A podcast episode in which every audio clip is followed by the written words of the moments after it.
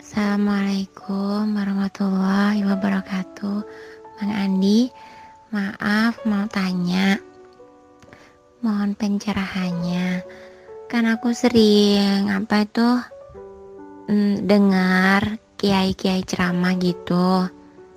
Kenapa ada yang bilang Orang yang tasawuf itu Dibilang sesat yang dibilang sesat itu yang bagaimana Bang Andi? Tolong jelaskan. Terus uh, yang tidak sesat itu yang bagaimana? Karena katanya di situ bilangnya um, yang ingin mengenal marifat hakik sampai ke hakikatnya. Dia bilang itu jangan jangan jangan didengar jangan masuk ke situ karena itu sesat. Nah contoh karena itu membersihkan hati. Nah apa itu? Kita udah merasa mengenal Allah. Habis itu kalau udah mengenal Allah katanya ada ada sholat khusus sholat hmm, sholat batin gitu. Uh, apa itu namanya? Kalau udah seperti itu nanti ruhnya uh, sholat orang apa raganya minum kopi. Ya seperti itu yang dibilang tuh sesat seperti itu. Jadi katanya tidak boleh kita belajar uh, sampai ke hakikat. Dan intinya tasawuf itu tadi lah seperti itu katanya seperti itu. Jadi mohon pencerahannya ini yang bagaimana yang dibilang sesat itu tadi. Waalaikumsalam warahmatullahi wabarakatuh jadi mengenai ucapan entah siapa itu ustadz entah kiai yang mengatakan bahwa tasawuf itu nggak bagus tasawuf itu sesat. Sebenarnya saya kurang setuju. Kenapa? Sebenarnya tasawuf itu kan metode atau ilmu membersihkan hati mengikis keegoan diri kita meleburkan keakuan kita justru Islam tanpa tasawuf nggak murni bagi saya. Karena di situlah akhlak Nabi itu juga ada tasawufnya. Rendah hati tidak mengajarkan kesombongan ya kan? Sederhana apalagi tidak tidak berlebih-lebihan. Nah itu semua tasawuf sebenarnya. Apakah dalam hidup ini kita sudah bertasawuf atau atau belum ya itu harus ada lahir dan batinnya.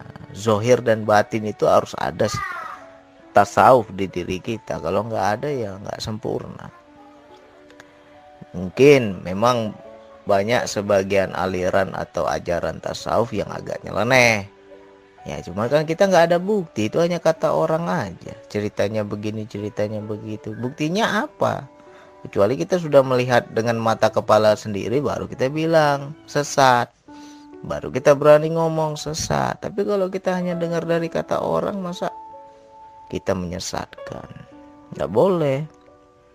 Jadi terserah apa kata orang tentang kita yang dibilang sesat lah inilah itulah. Yang penting kita tidak seperti itu.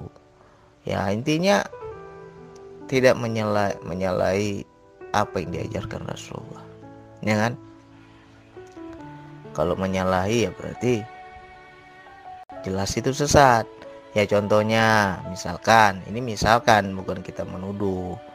Misalkan ada orang yang bertasawuf lalu dia bilang ilmuku sudah tinggi, makomku sudah tinggi, aku nggak perlu lagi sholat lima, lima waktu karena sholatku sudah secara batin.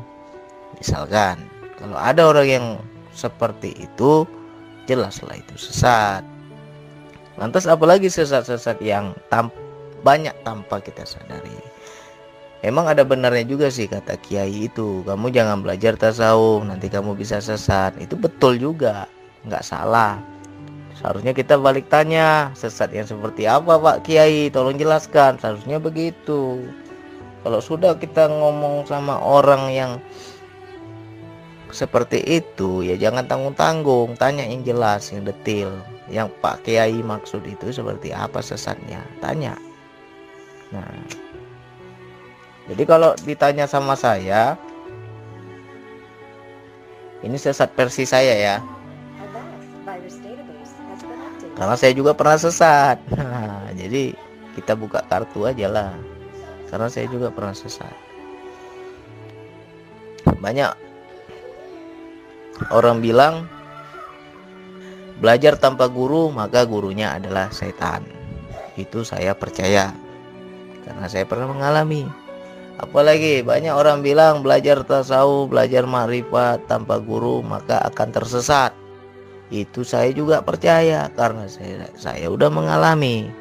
Jadi sesatnya versi saya seperti apa? Nah, inilah wajibnya kita itu kalau belajar ketuhanan harus punya guru. Kalau nggak ada guru nggak ada yang bimbing kita.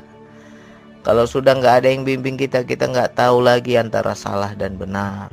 Jadi carilah guru yang sudah paham betul perjalanan kita itu bakal ke mana. Tapi ya nggak ada salahnya juga sih. Yang namanya perjalanan hidup ini kan ada bentuk pengajaran Allah. Kalau saya nggak pernah sesat, nggak mungkin saya tahu yang mana yang lurus. Setelah saya sudah tahu sesat, barulah saya bisa bedakan antara sesat dan lurus. Jadi contohnya Dulu saya itu belajar zikir nafas. Saya gila ketuhanan. Sehingga apa? Kehidupan duniawi saya abaikan. Contohnya seperti apa bang? Ya saya sih gila bertapa jadi kamar. Hari-hari saya berden. Hari-hari berjam-jam saya berduaan terus sama Allah. Sehingga ketika an anak dan istri itu saya abaikan anak nggak saya ajak ngobrol istri ada perlu saya nggak tolong istri ngajak temenin ngantar ke sana ngantar ke sini saya nggak mau padahal itu anak dan istri adalah amanah yang Allah titipkan sama kita. Nyatanya saya abaikan amanah itu. Saya gila berduaan sama Allah. Nah waktu saya lagi tersesat saya lagi gila saya itu nggak sadar saya itu gila. Kenapa? Karena nggak ada guru. Nggak ada guru yang membimbing saya. Nah berapa tahun saya sesat? Dua tahun saya sesat jadi karena saya sudah mengalami bagi teman-teman ya jangan sampai dua tahun. Kalau udah dengar ini audio ini rubah hidup kita. Apalagi saya merasa dulu hidup saya itu sudah dalam jaminan Allah. Aku nggak perlu kerja aku nggak perlu cari nafkah. Rezeki Allah yang tanggung. Nah itu tuh saya dulu begitu. Akhirnya apa ternyata benar apa pun yang saya butuhkan Allah cukupkan. Saya butuh uang Allah kasih uang. Saya butuh ini butuh itu Allah kasih. Akhirnya saya nyaman di situ. Terlalu tenang. Mungkin bagi saya enak tapi bagi anak istri kasihan. Kenapa? Ya dari segi finansial menurun drastis. Memang benar Allah bilang sedangkan binatang melata saja aku cukupkan kata Allah apalagi kita manusia. Tetapi hanya sebatas cukup. Makanya kita kalau belajar ketuhanan jangan kita merasa tenang di situ.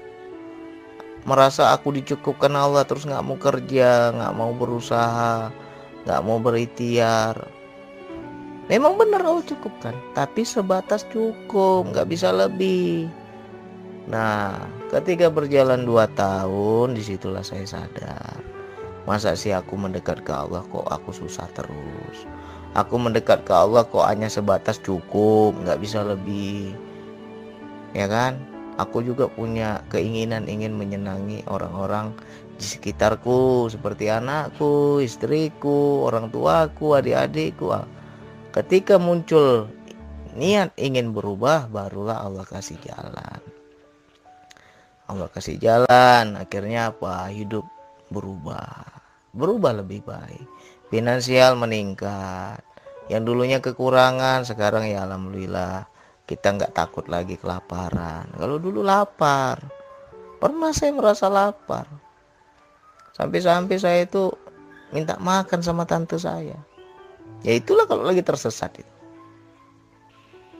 jadi bagi teman-teman harus dipahami ya makna sesat itu banyak.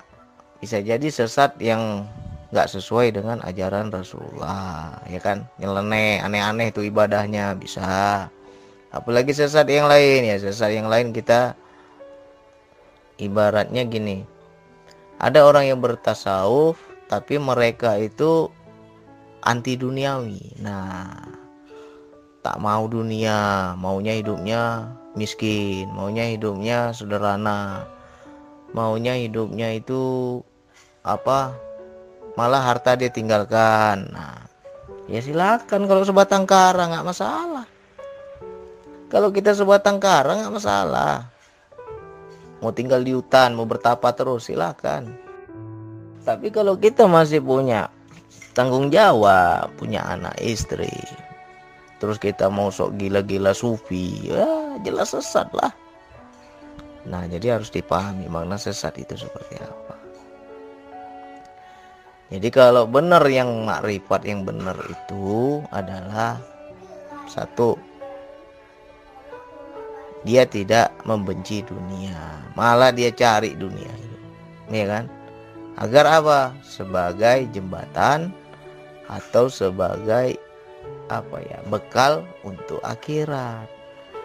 Mencari akhirat kok di akhirat? Ya nggak ada waktu lagi mencari akhirat itu di dunia ini Dikasih Allah sehat tubuh kita, kerja baik-baik. Dikasih sehat akal kita, pikiran kita, pakai baik-baik. Ya kan? Hidup harus maju, hidup harus kaya, hidup harus enak, hidup harus senang. Biar apa? Kita bisa nyenangi orang lain. Ya enggak?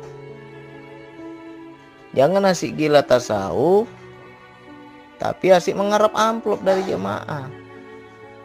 Sok-sok gila tasawuf kita tapi hidup kita dari mana? Dari jemaah tak mau kerja. Asik menerima amplop asik menerima kas belas kasihan dari orang. Itu pemalas namanya itu. Bukan tasawuf itu bukan itu tasawuf yang benar. Jelas itu sesat kalau kita seperti itu sesat itu. Ya jadi banyak nih kita ini banyak yang seperti ya. Asik memelas saja asik minta dikasihani aja. Itu tasawuf tasawuf. Apa kita bilang ya? Salah kaprah itu namanya. Nggak boleh. Kita dikasih Allah tubuh sehat. Dikasih Allah akal sehat. Dikasih Allah pikiran sehat. Pakai. Itu kan fasilitas. Hidup harus lebih maju harus lebih baik. Jangan kita menjadi apa ya kalau dibilang Allah ya nggak ada Allah itu menyuruh menyuruh meninggalkan duniawi. Tak ada Allah itu menyuruh kau benci dunia. Nggak ada. Ya orang jelas-jelas di Al-Quran kejarlah akhiratmu tapi jangan lupakan duniamu. Ya makna duniamu itu apa banyak keluarga kita, anak istri kita, ya kan? Banyak tuh orang gila bertapa aja, gila zikir aja. Hak anak istri nggak dipenuhi, ya nggak? Gila dakwah aja, hak anak istri nggak dipenuhi. Ya itu namanya gila akhirat, tapi dunia ditinggalkan. Nah, kalau ada yang seperti itu, jelas itu sesat. Jadi kita kasih contoh-contoh aja, kita nggak usah bilang orang lain sesat begini begitu nggak usah. Kita kasih contoh-contoh. Kalau ada terjadi sama kita, jelaslah itu sesat. Nggak boleh. Kalau bisa kita hidup ini enak, hidup ini senang, hidup ini istilahnya nggak dibuat-buat, ya kan? Tapi berbeda. Makanya kemarin ada tuh saya tulis tentang belajar tasawuf atau menjalani tasawuf. Kan ada tuh saya tulis itu. Bedanya di mana bang? Orang yang menjalani tasawuf dia akan di diasingkan oleh duniawi. Allah yang bentuk Allah yang didik yang dulunya senang hidupnya mewah berkecukupan akhirnya jatuh miskin akhirnya ketika dia jatuh miskin baru dia sadar. Dan di situ dia kemelekatan dia pada duniawi lebur kecintaan dia pada duniawi sirna. Itu namanya adalah orang yang menjalani tasawuf. Miskinnya itu Allah yang buat bukan karena kita buat-buat. Tapi kalau kita me meninggalkan segala keduniawian ini biar kita dianggap tasawuf, biar kita bisa begini, bisa begitu, itu namanya salah kaprah. Itu namanya orang nggak bersyukur, sok paten. Kalau bahasa Medan itu sok paten. Ya kan? Saya juga pernah seperti itu. Dulunya senang, akhirnya terpuruk. Ketika terpuruk, saya anggap itu adalah sedang menjalani tasawuf. Karena bukan saya mau. Bukan maunya saya tapi Allah yang mau. Hidup kita begitu. Akhirnya bangkit ya kan? Nah tapi lama juga itu dua tahun baru sadar itu. Jadi bagi teman-teman yang lain hati-hati. Makanya kita harus sering konsultasi. Dalam perjalanan hidup ini tanyalah sama yang paham Tanya sama yang sudah duluan menjalani. Kenapa ya bang saya hidup kok makin lama makin susah begini begitu. Ada dua itu. Itu memang Allah yang buat atau memang kita yang buat-buat. Hati-hati. Ya kan? Jadi sebenarnya kalau kita mau belajar lagi kepada sejarah tasawuf itu aliran atau ilmu atau pelajaran yang baik. Nggak ada yang jelek. Kalau yang asli ya. Nah cuman mungkin ada yang sebagian yang mengatakan dirinya tasawuf tapi nyeleneh. Nah tapi kita kan nggak bisa nuduh orang. Bener nggak itu salah? Bener nggak itu sesat? Kalau masih katanya katanya katanya ya kita jangan ikut ikutan nggak boleh kita ngomong ah tasawufnya begini tasawufnya begitu. Nggak boleh Nah, yang tahu sesat dan gak sesat ya kita sendiri. Kita yang jalani baru tahu. Gak boleh kita ngomongin orang. Nah, cuman saya kasih gambaran aja nih tadi contoh-contohnya. Bagi teman-teman yang belajar ketuhanan, belajar hakikat marifat, kalau meninggalkan sholat sudah jelas itu salah. Justru Rasulullah itu kurang apa marifatnya? Kurang apa Rasulullah itu marifat? Tapi malah dia menegakkan sholat. Gak dia tinggalkan sholat. Kita belum apa-apa marifatnya kok ngaku-ngaku. Sudah lain makomku. Sembayangku sudah beda. Puasaku sudah beda. Itu bukan makrifat namanya makribet. Oke, semoga Bu Tri dan teman-teman yang lain paham ya saya hanya cerita berdasarkan pengalaman saya aja. Kalau dibilang sesat dan nggak sesat itu ya seperti itu. Menurut versi saya karena kan saya yang mengalami. Karena saya juga pernah seperti itu. Jadi bagi teman-teman yang punya gejala-gejala seperti itu tolong cepat-cepat sadar ya. Ingat anak istri ingat orang tua ingat adik-adik. Nggak ada itu belajar tasawuf kok makin nggak produktif. Harus produktif. Jangan pasif hidup ini. Oke sekian dari saya. Wassalamualaikum warahmatullahi wabarakatuh